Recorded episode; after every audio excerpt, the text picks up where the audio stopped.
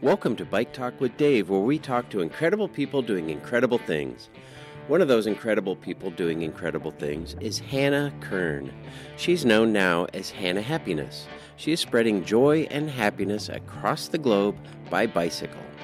I discovered Hannah on Instagram, and I liked how open and honest she seemed on socials.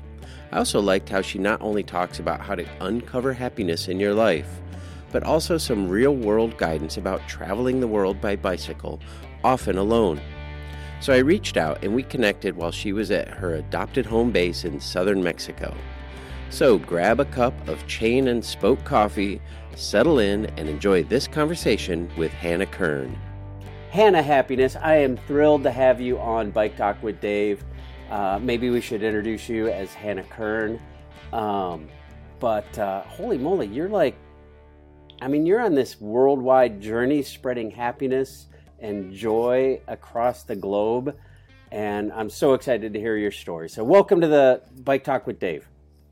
Well, thank you so much for having me here. Lovely to actually see you and speak to you, even though we're quite far apart. It's amazing what um, what we can do these days with technology. So, yeah, thanks for inviting me, and I'm really, really happy to be here with that lovely warm introduction as well. So, very grateful.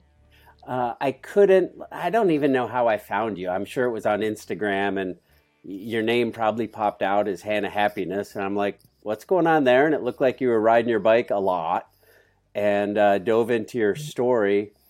So first of all, I want to know where you're from, and then mm-hmm. I want to talk about where you are and how you got there. But where are you from?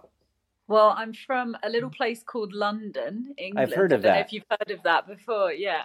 Um, but it doesn't. It's not really a place that resonates with me. It, I mean, growing up, obviously, it gave me access to a lot of opportunities, and um, I had a great time partying growing up, and made some great connections there, and obviously connected to the world in terms of travel when I got to the age of being able to travel. I think accessibility wise, I didn't realize how much advantage that gave me as well um, in terms of things like affordability.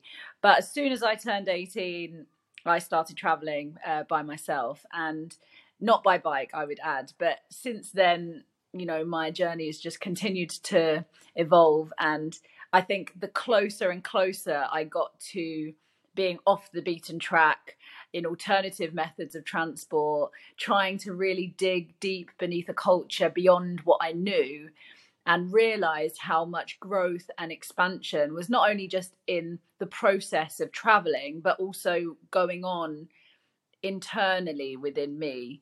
Um, the things that are maybe registering in the background that resurface years later, and you can look back and say, wow, I really integrated that without consciousness, and now I understand it with consciousness. And I think the more you travel, the more mm. you connect these little pieces of magic that happen in your journey. And when you travel by bicycle, you really give yourself the opportunity to digest and process the enormity of information, experience, sensations, feelings, everything that you are having the opportunity to experience. So, yes, for me, that was kind of uh, where it began and where I came from. But it feels like the least resonant place for me in terms of being somewhere I would call home now. So, yes.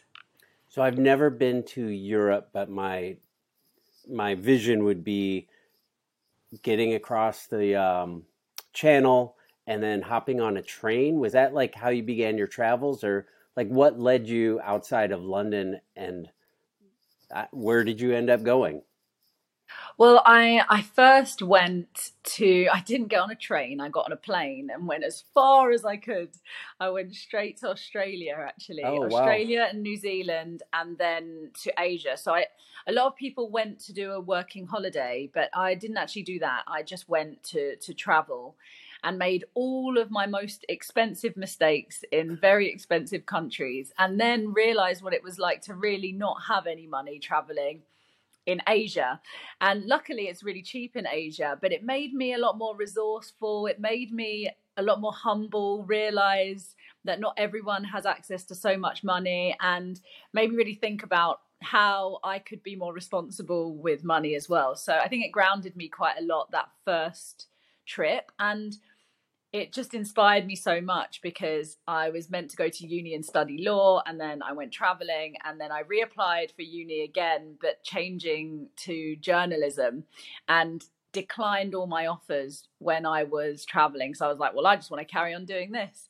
And um, it was the best decision I ever made. And I've been on this kind of life journey of study now. I think everything I do has an application of study and it's not within the confines of what someone tells me I need to learn. And because of that, actually, I pay much better attention. Hmm. So. That's an interesting way to look at your your travels and your life experiences as your education. Oh, 100%. Every single person that I meet teaches me something, even if that's patience. They still teach me something.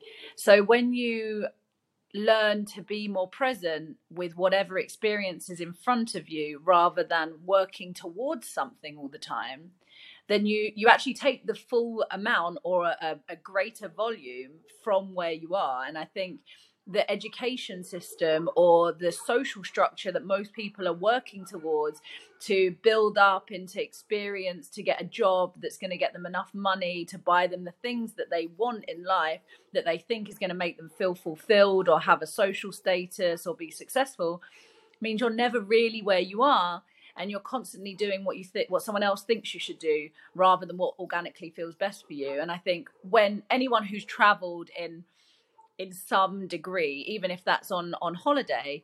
Why do why do we enjoy holidays so much? Why do we enjoy vacationing? It's because we're like, oh, don't have to be anywhere but here.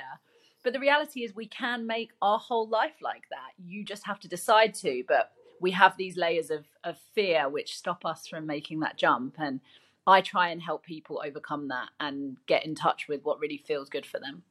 That's interesting. In so many of my conversations with people centered around the bike, um, everybody has an interesting story and an interesting journey, and and um, I don't know that.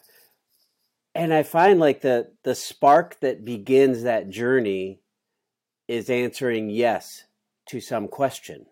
You mm. make the mm. decision to fill in the blank, whatever it is that the the choice com- comes up to get on a bike and and pack it with all your stuff and and ride across Alaska or start racing or do whatever. But it's interesting you say that because it, it is a choice. It's a decision we make.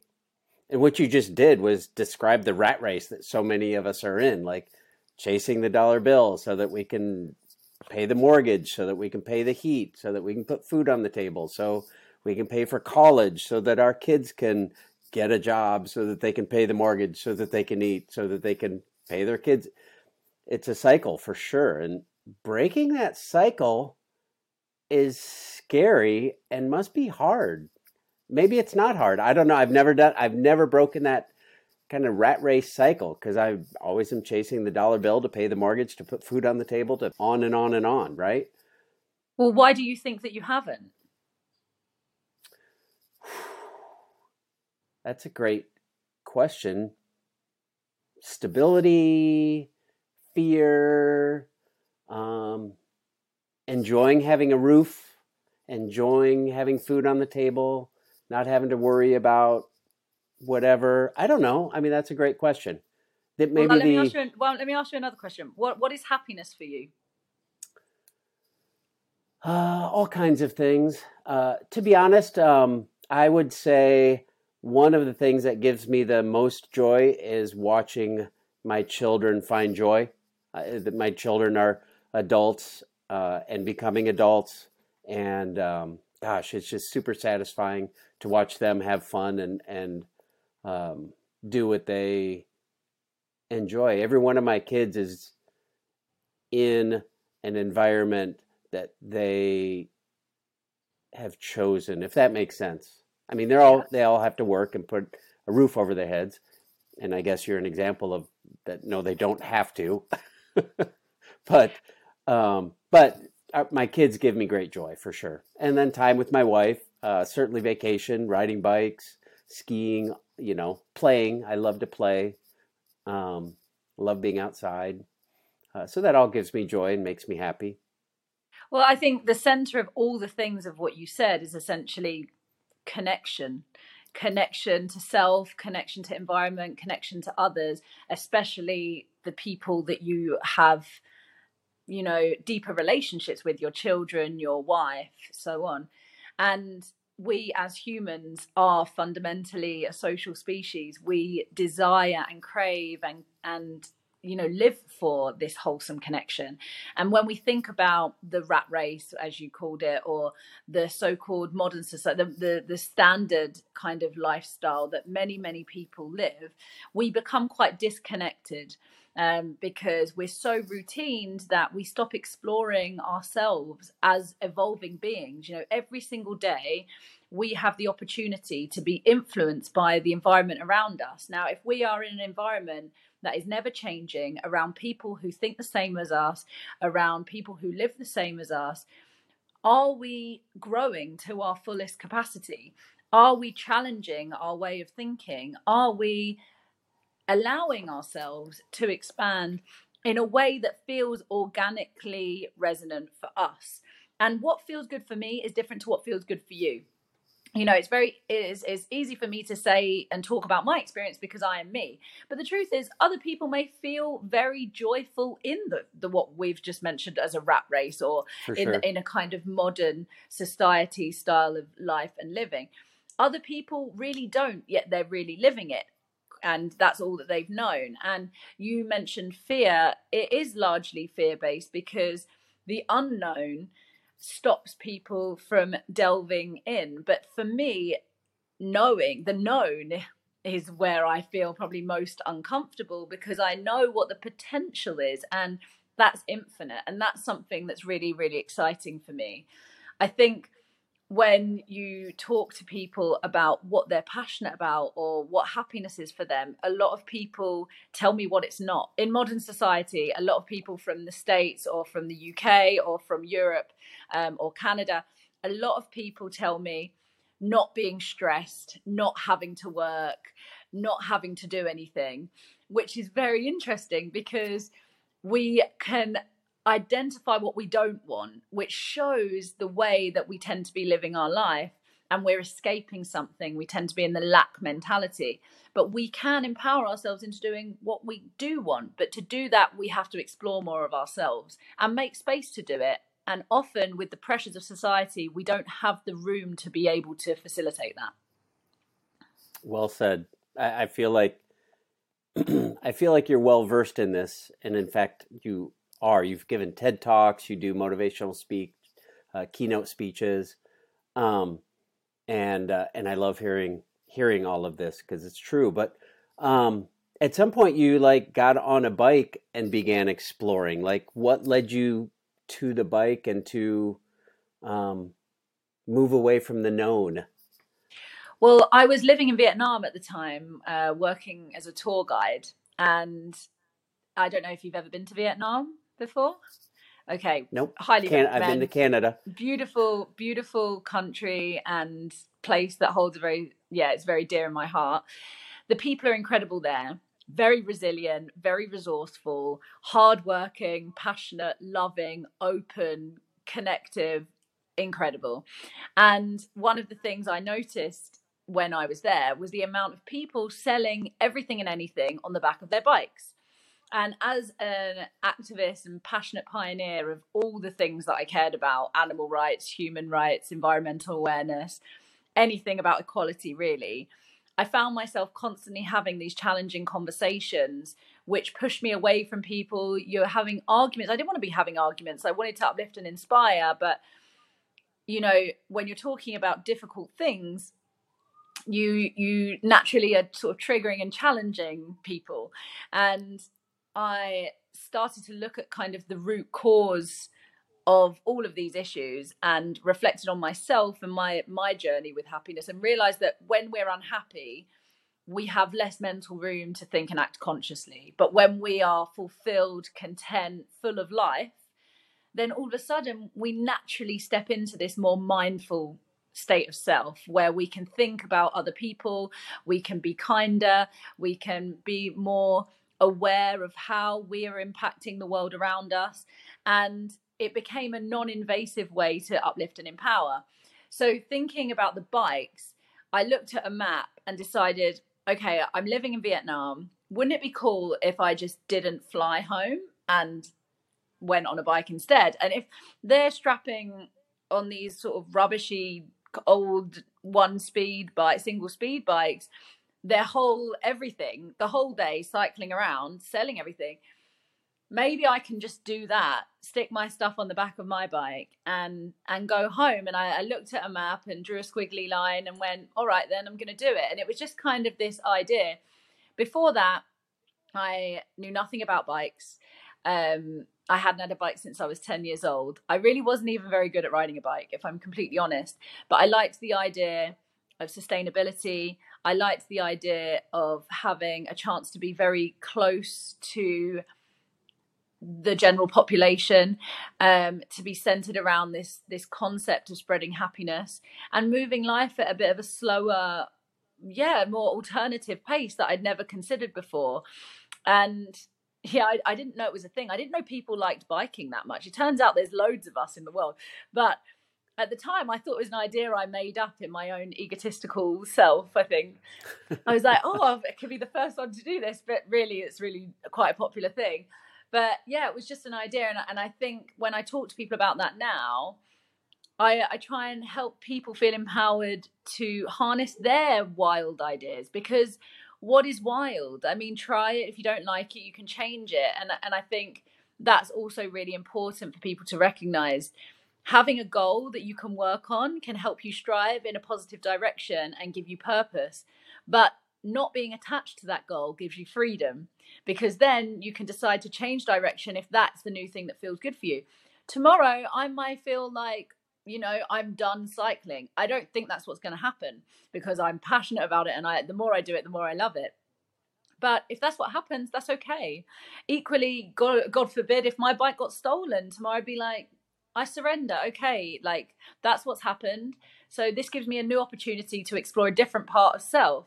And the way that we are narrating our story, the way that we're experiencing life around us, really contributes to our general level of happiness and the way that we respond to life, the way that we present ourselves with opportunities to grow. And so, yes, that's how it started looking around me and realizing so much inspiration from the little people, the people that are just right in front of your eyes that we often overlook.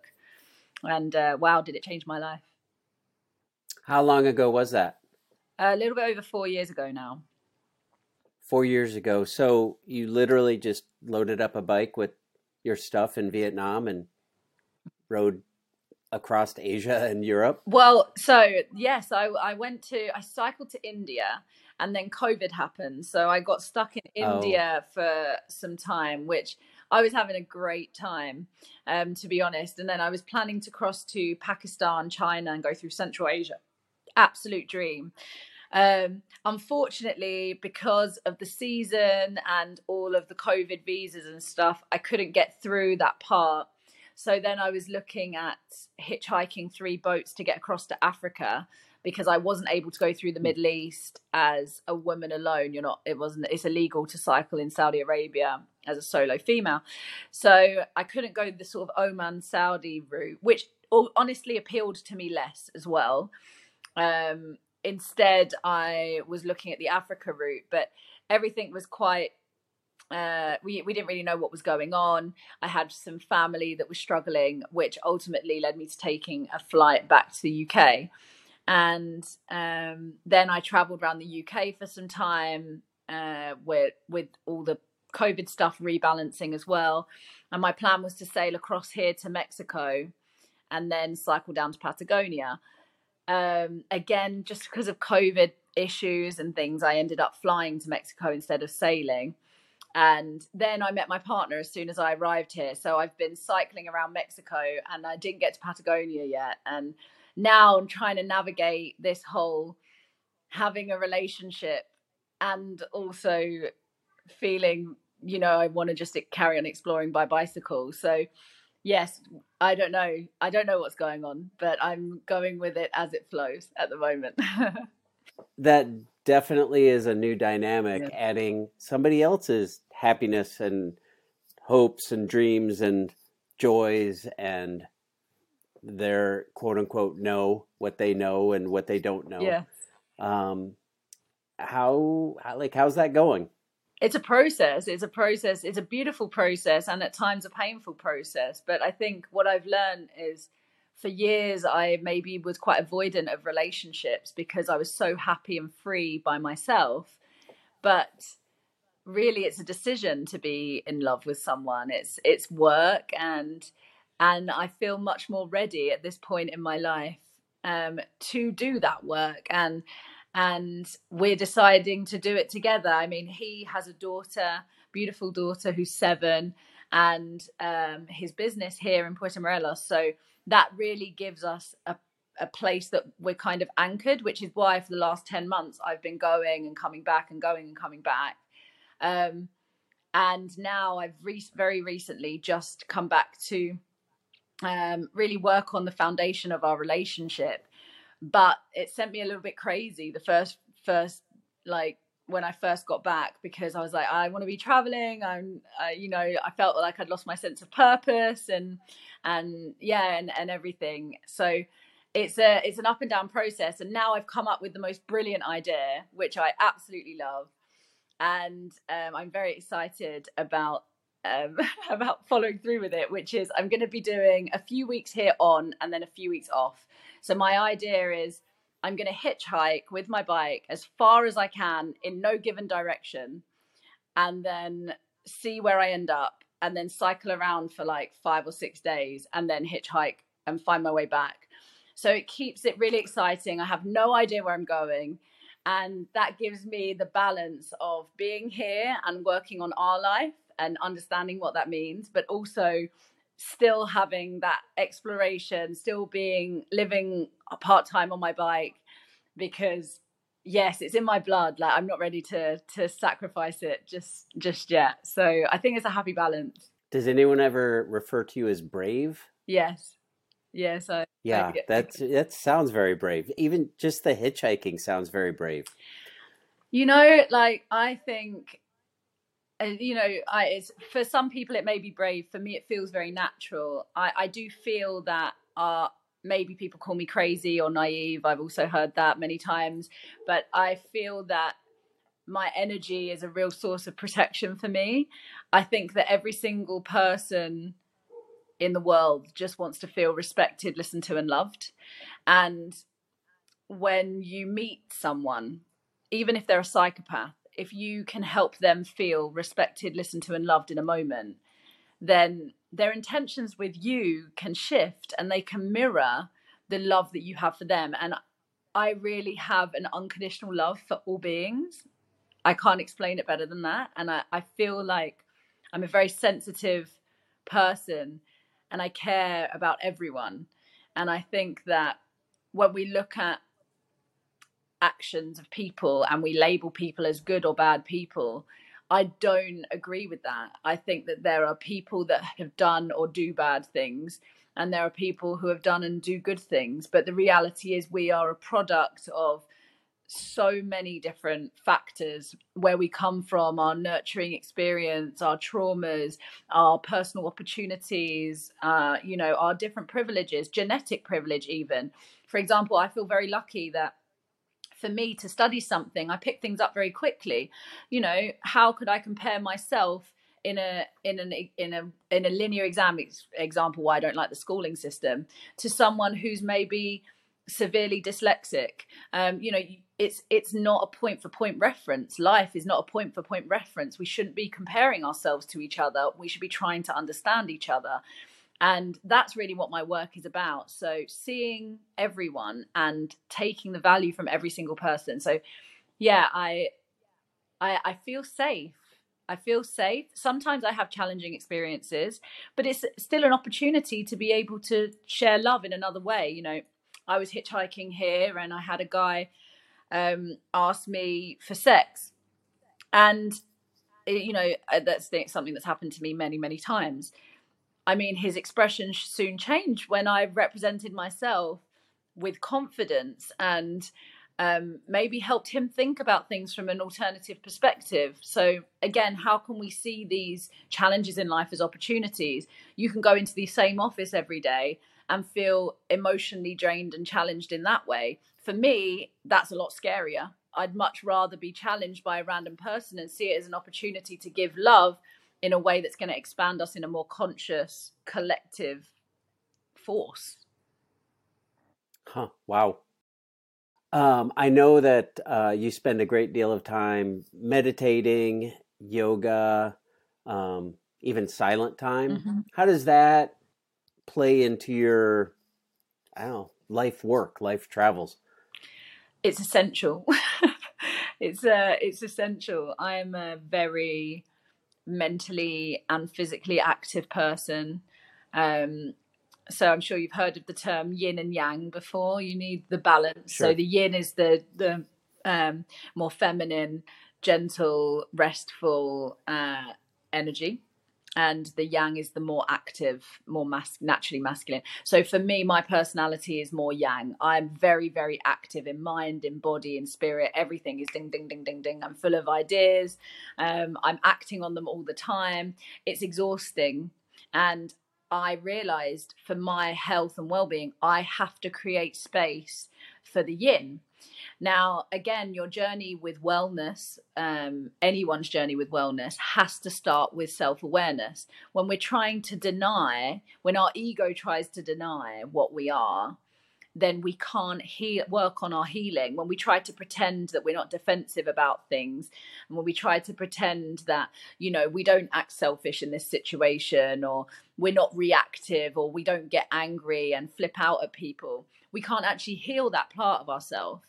So, starting with self awareness is really, really important. Meditation definitely, definitely helps with that.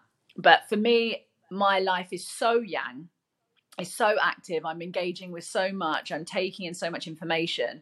The amount of that yin energy that I need to balance my life with is just even though I meditate every day and I do lots of different practices, like you mentioned, from yoga to um, you know journaling and um, all different kind of other things as well. I still it's not enough like unless I was a monk sitting in a mountain, you know, meditating for the whole day every day, when you're living in an interactive world, you have to take responsibility for understanding your own balance. So for me, having a day of silence really changed my life. I've been doing that for more than 2 years now. But if I'm too busy to facilitate the day of silence in the week, then I'll carry it over and do two days of silence the next week. However, I feel the impact in me quite dramatically. Um, when I miss a day of silence. And when I look at my lifestyle when traveling by bicycle, I created a natural balance and flow because traveling by bike gives you a huge amount of time to be in a meditative state, to be processing and to be experiencing at the same time. So I would say those things are, are really important. And yes, starting with self awareness. And when you become really connected with with your natural balance, when you understand what your balance is, it can help you feel connected to your intuition. And then you can really create and live a life that is designed for you because that is going to be completely different to anyone else. Um, and that's when you you become in a flow state and everything becomes easy and you realize the abundance and you stop thinking about what you don't have and just realize everything is a pathway to connect with what is already there. We already have everything. We have all the knowledge, we have all of the resources, we have all of the loving relationships, the emotional connections. It's just what doors are you opening in your life? Or are you just walking on the same path which has all the doors shut? Or are you deciding to look for keys? That's it, really. And being on a bike, you find a lot of keys. I'm sure you do explain a uh, day of silence like how does that work and how do you how do you integrate it, that into like your life i can kind of see it pretty easily traveling by bike if you're traveling alone mm. but um, you know there's you you mentioned being um, in mexico with your partner at times so like how does that work how do you integrate a day of silence into your life um, again, uh, it depends. It really depends. So, for example, yesterday, Monday is normally my day of silence. So, yesterday I had my day of silence here. Now, what I've been I've actually been studying. I, I, so my plan was to go cycling and come back, like I just said, but something's halted me and has started me, has stuck me here studying another part of happiness. So I'm here for a little bit before I go off. I'm going to explain that in a minute. So that that is Tai Chi. So I started studying Tai Chi, doing intensive for a month with an incredible uh, Tai Chi master, and so I, yesterday, my day of silence, I actually went to Tai Chi in silence, and he had an awareness of of that. So I was just practicing and uh, we were connecting energetically. But everyone around me is aware of my silence and uh, knows that you don't don't need to speak to me, don't need to engage with me. I also fast, so I don't eat and I don't speak. So I just drink water and that really allows everything to be in a state of peace, in a state of rest, in a state of rejuvenation. When I wake up in the morning, um, I meditate, um, and you go naturally into sit into a sitting meditation. But really, it's a chance for me to, like I said, process all the things that maybe I haven't had enough enough room for. Um, every day, if you think about every single color, every single texture that you're experiencing, what are we doing with that information in our brains? Are we allowing that to settle, or are we just adding more and more and more?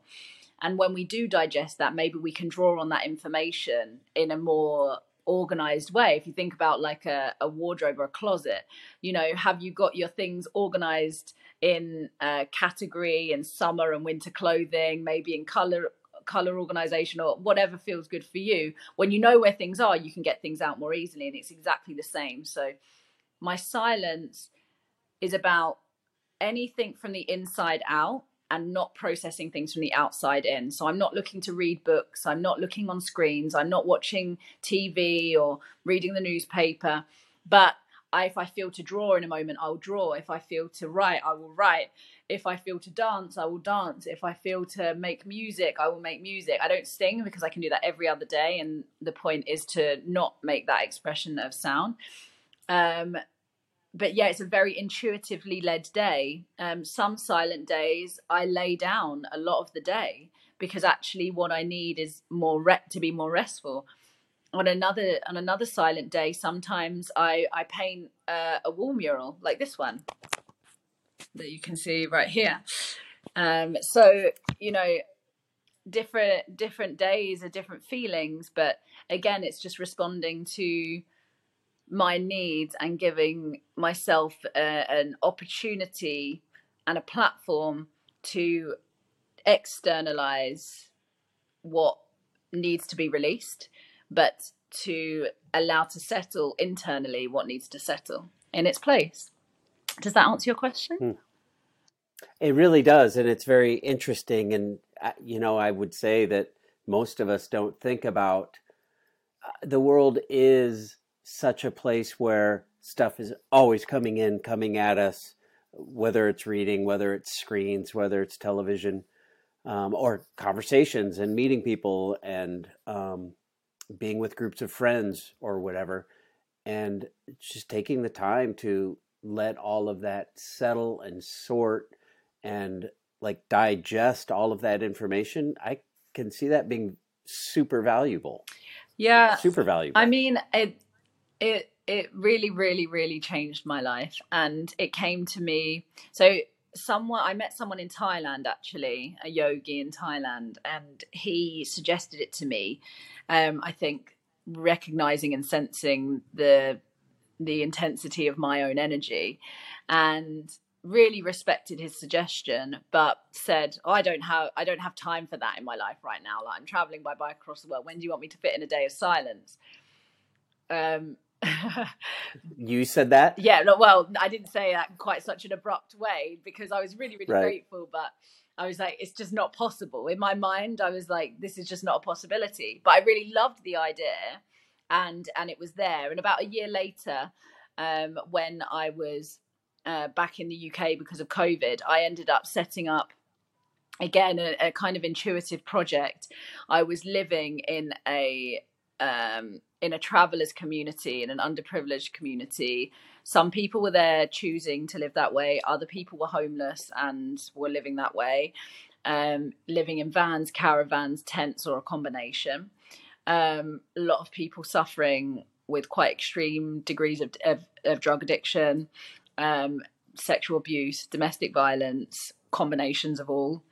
And um, I was holding a sober space, uh, funding and, and, cooking food for the community, uh, holding a women's space, and uh, inviting people to come and have personal one to one or group support um, from the inside out, because these are the kinds of areas that do not receive help and that receive a lot of judgment and hate from the wider community without real understanding of how again these these pockets of society are, are, happening. And also the magic and inspiration that's within them. Some of the most inspiring people i've ever met have come from that community. So yeah really beautiful experience but a very very intense one.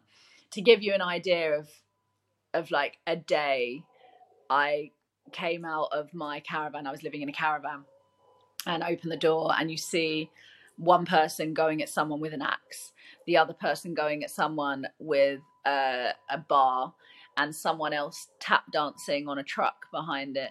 And like that was that was just it was you were so desensitized to it because it was so normal for where where we were. And i had that was when i was like i need i'm doing so much again giving energy giving energy. I need to create this balance for myself. And that was when the silence came in. I was like okay this is the only way. And even then, even though I built a fence that I put outside with a sign, I sent out a message, everyone knew I was silent on Mondays. There were only, I think it was two or three weeks out of eight months that I didn't have someone knock on my door, ask me for something, even though that was my silent day. And the yes, it was an intense energy place to be, but the silence was necessary, and that's how sometimes when we're in these extreme moments of our life that is the catalyst for change and it's a change that can stick but we have to apply it and we have to be present with it and be grateful for it and take the time to do that. So if you think about as well with uh, like all different religious practices and spiritual practices why is it that historically they've always had a day of rest? We need it. We need it. We are we are not designed to be functioning, functioning, functioning on full capacity more than that all the time. And with the intense stimulation of devices now, we are never off. We're never off. And it's so important to regulate ourselves. And this is why we are reacting to each other, why we're competing with each other, because everyone's just in this mode that never has a pause. And then when you do pause, you collapse and you burn out and you're numbing rather than nurturing. We're not in rest, we're in recuperation, and they're very different things. So silence is about a commitment to myself and and once I did that my whole life changed. Hmm, wow, I can see how it could and would.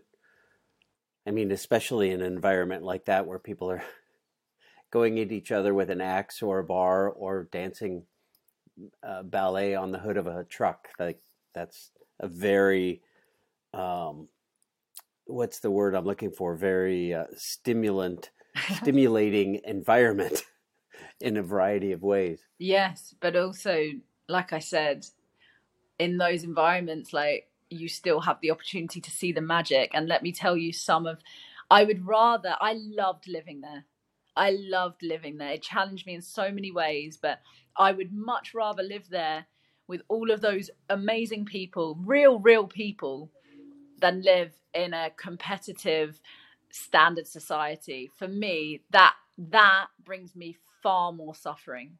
And people would find me hmm. crazy for that. But let me tell you, the truth and the rawness and the the creativity and the inspiration that you receive from real people when you see people having the opportunity to explore themselves because a lot of the time they have no other option they have no they don't have the privileges of having the comfort of a tv and whatever like they need to pick up an instrument or they need to start dancing and they find these things that give them these portals of expression and yes a lot of people have had really hard lives but when they express themselves, what magic comes from that when we really listen.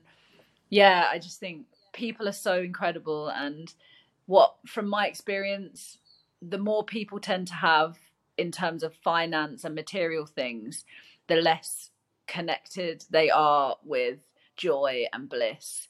And the the less people have financially and materially, the more connection they have with themselves, community, nature, because that's all you can do is, is be more present. So again, I can't generalize everyone, but as a as a pattern across all different societies, that's definitely my experience. So that's why living on a bike yeah, is beautiful def- because you have what you have and you enjoy what you have. No doubt. I'd I'd like to talk a little bit more about the kind of the details of living on a bike. Sure. I saw one of your posts about um, feeling safe. I feel like somebody asked you like don't you aren't you afraid s- sleeping, finding a place to sleep and you listed out like a whole kind of series of things that you do to find a place to sleep. Um, how have you found safety and comfort on a bike traveling alone around the world? I think again, being led by feeling, you know, in different countries, you have different risks. Being aware, talking to people, um, and and just grounding into that is really the most found the the most basic foundation. You know, um, culturally, you have different things that you're going to be exposed to when you change from country to country. So, for example, a lot of people say to me, when I was cycling India and Bangladesh, like, oh, weren't you scared of of that? Or, you know, oh, the rapes there are really high. But the truth is, there's a there's a, a, very large cultural difference. So when a lot of people go travel in India, or in not many people go to Bangladesh, but a lot of people travel in India, when people go there, they feel a lot of women feel uncomfortable because they have men staring at them.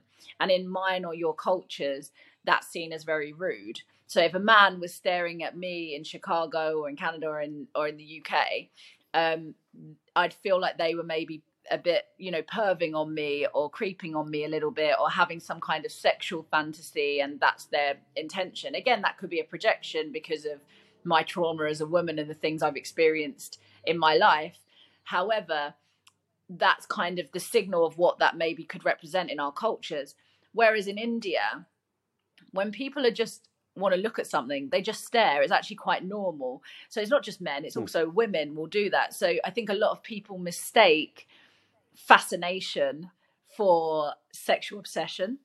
And although there is also a sexual interest because it's quite a sexually repressed area of the world where just traditionally people aren't um, so within their like sexual culture just isn't so expressive like it is in the western world there is that fascination, but there's also this sort of timidity to people. Like people are shy, they don't feel like they would approach you. And yeah, like I said, I, I, feel like the attention was more more about like, wow, you're a woman on the bike in the middle of nowhere. Like that's far more fascinating than necessarily like they were ever going to harm me. And and people would say to me, guest is God. That's what they think in India, and they want to protect you. So. Hmm what I would say is my intent the intensity of the experience was more about having too much attention rather than feeling unsafe um, whereas for example here in mexico there's a very big beer culture there's a very big drinking culture and there's also a very big sexual culture so when you say no to a man i would say that it can be like a bit of a challenge and they can be quite interested in you. Um, equally, I think Mexicans are like some of the friendliest people on earth that have protect everyone. Like bring traveling by bike just shows you the best of people. And when you feel something's not good, listen to that and ask for help. And it's just so simple. Like if I don't feel safe to wild camp when no one's seen me, I just don't do it. I'll find somewhere that I can be that no one that no one knows, or I go and ask someone for help. If you go to someone's house and you say, I'm looking for a safe place to camp, nine times out of 10, they're going to say, You can go in my garden. If you have everything with you, different thing if you don't have everything, because then you're kind of imposing on someone. If you're looking for a space, or you have schools, or churches, or temples, or all of these neutral spaces, like especially religious sites, really, um, every, everyone wants to help. And again, they, the your value becomes more than money you can pay for a hotel but the then you have walls around you. And again that's that's kind of what we do in society right? Again if you look at the way we travel if you're traveling by car again you've just put yourself in a box. You've detached from from the world around you. But when you're on a bike everything's open and people feel you and you feel them. And that is where your intuition can guide you. And of course sometimes you make decisions and you're like I should have been more switched on there. But it's it's a lesson. It's the same as life. Sometimes you walk down a dark street and you're like running to get to the end of it. In London, you're like, oh, I shouldn't have gone down there. Something could have happened. Same thing, you know. Like life is a constant set of lessons, and when you tackle it with readiness, then you know you can move through the fear and actually learn rather than run away from the lesson itself. It talking to you, it sounds like your your experiences, your travels have all been like awesome and full of sunshine and smiles and beautiful people and great food. Um, have there been challenges? Of course. Like, like, tell me about some bad days. Okay, so um, well, I, will give you I'll give you some a very like contrast. I'll give you two very contrasting. So I'll give you one was in Bangladesh was probably the most intense the most one of the most intense experiences I've I've ever had. And that again it was like a harassment situation. So I hmm. I saw I actually had a host another 20 kilometers on but I was rushing to get there before dark like really going fast. And uh, I had these two kids cycle with me for 15 kilometers. It was amazing. I really needed to go to the toilet, and I saw this group of four or five women standing at the side of the road, which is quite unusual for Bangladesh because eh, all the women are inside because it's a Muslim country. So women are in uh, more traditional roles, and the men are outside. So to see four or five women at the side of the road just wasn't so common. So I decided to stop and ask them to go to the toilet and uh, they were so excited and one of them spoke some broken english. So um, anyway i decided okay i'm not going to carry on to the other place and i'm going to stay with them. Fast forward this night ended up just like a net it was just never ending. And I, I was trying to find somewhere to prepare for my ted talk um, that i was having in india but Bangladesh is not the place for it because you're constantly surrounded with people. Even when I'm cycling, people will just be next to me talking to me the whole time. So there was no space to do any of this work. So I said to her, because she spoke some English, I said, I do really need to do some work. Um, but I'm happy to stay, like, because they invited me to stay straight away. She said, okay they invited me to go to the hospital because their cousin had just had a baby, had just had twins, a baby. So I said, okay, we go to the hospital. They took me around the whole hospital, kind of showing me off as the the white girl that they had with them. And obviously the the hospital was just shocking anyway. You had, you know, four or five people sharing a bed, people laying all over the floor. And this girl the cousin, she was 15 years old and she just had twins. Um, I can't actually remember how old her partner was, but he was much, much older, much older than 15, uh, maybe in his late 20s or maybe in 30s. And um, yes, she was very, very sick. We went to go and see the babies in uh, ICU. And in this intensive care unit, they said they wouldn't let the family in, only me. And I said, well, why are you going to let me in? I'm I'm not even the family. So I said, well, I'm not going to go in unless you let the family in. So they let me in with the family, with one of the members of the family. And I swear I've never seen a baby so, so, it was like a fetus. It was really a fetus. There were two twins. One was stable, the other one wasn't. And you could see the heart beating out of this baby's chest. I've never experienced something like that in in my life. So this this was just the beginning of the night. So then we leave the hospital They took me from place to place to place and I was falling asleep. You can imagine I was exhausted. I'd cycled like 100 kilometers. I was so, so tired. It was now midnight. I needed to do some work. They're taking me everywhere, and I kept asking them to take me home, and they wouldn't take me back. When we eventually got back, um, I just had people still. Now, where am I? Before we'd left. I'd already taken about a thousand photos. People still just swarming me to take photos of me, swarming me the whole time. Now it was this one one bedroom flat there was maybe six of us sleeping there. So I was sharing a bed with two of them. And I was getting changed, trying to go to bed, and people were just coming in the room taking photos of me. And I got like quite aggressive and was like, I need to go to sleep. Like, I need you to leave me alone. Like, I'm not doing more photos now. And then, even once I'd laid down to go to sleep, men were coming in the room and taking photos of me. And that was the only time that I really felt like such a boundary was crossed in someone's house because normally in someone's house it's like that is your filter and even if people people can be a bit too excited and want your attention that can be tiring but that was the only time that I ever felt like I can't escape this. Like, this is where I am now, and tomorrow I have to leave, and that is where we are. That's the only night. So, that, but also one of my most significant memories and valuable memories as well. And yes, so that was quite, that was one of my most intense experience.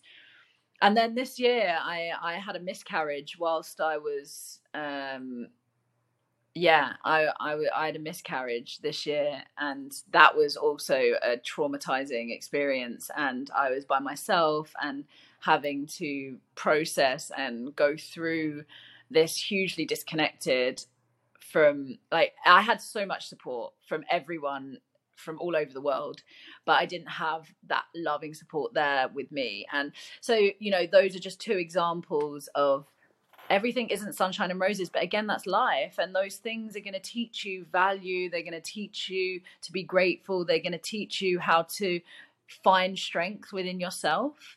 You know life is not about denying difficult moments. It's about realizing you have everything you need to tackle them and to ask for help in the areas in which you need support. And when we know how to nurture and care for our relationships in a wholesome, non codependent way, but actually in an empowering way, um, then we can become even stronger together um, and and individually because really i'm you you are me. There's no i there's no you. So your pain is my pain your joy is my joy. But when we try and deny that and we're just fighting for ourselves that's when we become disconnected and and that's when actually everything becomes a struggle. But when we rely on someone else to fix everything for us that's when we're codependent and that's when we have no self-esteem and feel insecure. So striking this balance of realizing that we have so much power to give love to another, to give support, to give security, but we have that exact same strength to give that to ourselves. And those moments, those are the moments, the really difficult ones. That's when you realize that the power is in you. So, yes. Gosh, so many great lessons. That my mind is just spinning with like so many people should hear this. Like this is such great. Um, uh, it's not even advice. It's just like we should live like this and empower each other. And it's not. It's you and it's me. It's not I. And if we could all live like that, like I just like I want to thank you for doing what you do around the world and trying to bring joy and happiness to our lives and help us see things thank you. differently. Thank you. Thank thank you for seeing me and connecting with with my mission and and giving a, a platform for it. I really appreciate it. Really really appreciate it. And and if i could say to to you and to anyone else if if i have put a smile on your face or inspired a little bit of happiness within you you are already making yes you're smiling right now. You are already making people smile in your life you're already spreading that joy to other people but when we decide to do it consciously when we decide to go out and say you, stranger, human I've just seen in the street. I'm going to make you smile. I'm going to make your day. The power that is behind that with that intention, when you do it, to see someone, to make someone feel respected, listened to, and loved, it's just life changing because not only for them, but for you, you realize the power in you. You realize that you can give that to someone and and your place and worth just flies through the roof. And you know for me as a child i suffered many years with uh, depression. I self-harmed. I i hated myself. I didn't want to be here. And that's when my journey with happiness really began you know when realizing what unhappiness was and never wanting anyone else to feel that and when you realize how easily you can touch someone's life with a moment with just letting them know that they're important in that moment. If I had had that when I was younger, it would have changed a lot. And it did change a lot because I met someone and other people that that that did start to do that. And when I felt seen and I felt valued and I realized it it it helped me to know my worth. And that's what I try and do for someone. You can make eye contact with any person for a half a second and let them know that they're important to you. So just go out tomorrow and actively smile at every single person you see and feel the difference in your day. Will do. Like that's an easy one. and then message me and let me know how you uh, how you get on. I for sure will. I love it. Um, I'm actually starting at the dentist tomorrow, so I will smile at the uh, the dentist. perfect, perfect. And ask them, ask them, what is happiness for you? By thinking about happiness, you invite it into your present moment, and and then that creates your reality. You know what you what you think and what you put your energy into is what you're experiencing in life. If you see judgment in another, it's because you have judgment in you. If you see joy in another, it's because you have joy in you. So actively think about happiness, actively talk to other people about happiness, and you will see it appear in your life more and more. I love it. I love it. I'm going to live by these words. I hope. I hope. Uh, well, you've got a very joyful disposition. You've got a very joyful disposition. It's a pleasure to speak with you as well. Oh, well, thank you. You're very kind. Uh, well, listen, um, we've been chatting for nearly an hour, and I love it. And I feel like uh, respect. People want respect, listened to, and loved. Yes. And if we can remember that on a daily basis as well, I think we're a step ahead of where we were yesterday. Yeah, and just and and taking ourselves out of our own experience and realize that everyone is caught up in their story and if we have the clarity to see someone in their difficult moment, in their reactive time, in their trigger, in their trauma, if you can see that in someone, then apply the extra compassion and create the balance with your love and your understanding and your empathy. We can do that. It's a practice, and the more you do it, the more you realize that nothing's personal, nothing's about you, and um, you can you can take control of of sharing and harnessing something magical in every moment. Beautiful. Yeah. Well, listen, you've done a TED Talk, and now I think you've done a Dave Talk. Ah, well, what you know what I, I never thought this dream would ever come true. I've always wanted to do a Dave talk, and I'm very very grateful. I'm sure you have. That is one for the I'm resume. Sure you have. is one I for love the it. resume. Thank you for having me, Dave. Really appreciate it. Absolutely, my pleasure. I hope you enjoyed meeting Hannah. And I feel like no matter who you are or how awesome your life is, there's always room for more happiness. And happiness is such a wonderful gift that is so easy to share, and the bicycle is a great way to spread the joy. Look for Hannah on Instagram and Facebook at Hannah Happiness. And you can watch her TED Talk. I'll put a link in the show notes, or just Google TED Talk Hannah Happiness, and it'll pop up. Speaking of happiness, I love talking bikes, and it makes me happy that you tune in to listen. If you enjoy these conversations, I'd welcome you to rate and review on your favorite pod service, and please consider subscribing so you don't miss an episode. And if you really dig it and want to support the show, please consider throwing a few bucks our way at buymeacoffee.com. There's a link in the show notes. Or if it's easier for you, just shoot a Venmo to David Mable. When you do support the show, I'd love to send you a Bike Talk with Dave sticker. I'd like to thank Chain and Spoke Coffee for supporting the show. The delicious beans are available now at chainandspoke.com, and I look forward to the opening of the retail spot with coffee, bikes, and the new Bike Talk with Dave studio. It's in Des Moines and will be opening hopefully the last week or two of March. I can tell you it's painted beautifully and the floors are gorgeous. You'll have to stop in and check it out. And I want to thank also BikeIowa.com where so many events are listed on the calendar from competitive rides to fun rides, from gravel rides to bar to bar rides, all kinds of great rides. Check out the calendar at bikeiowa.com. And if you're putting on an event, get it on there.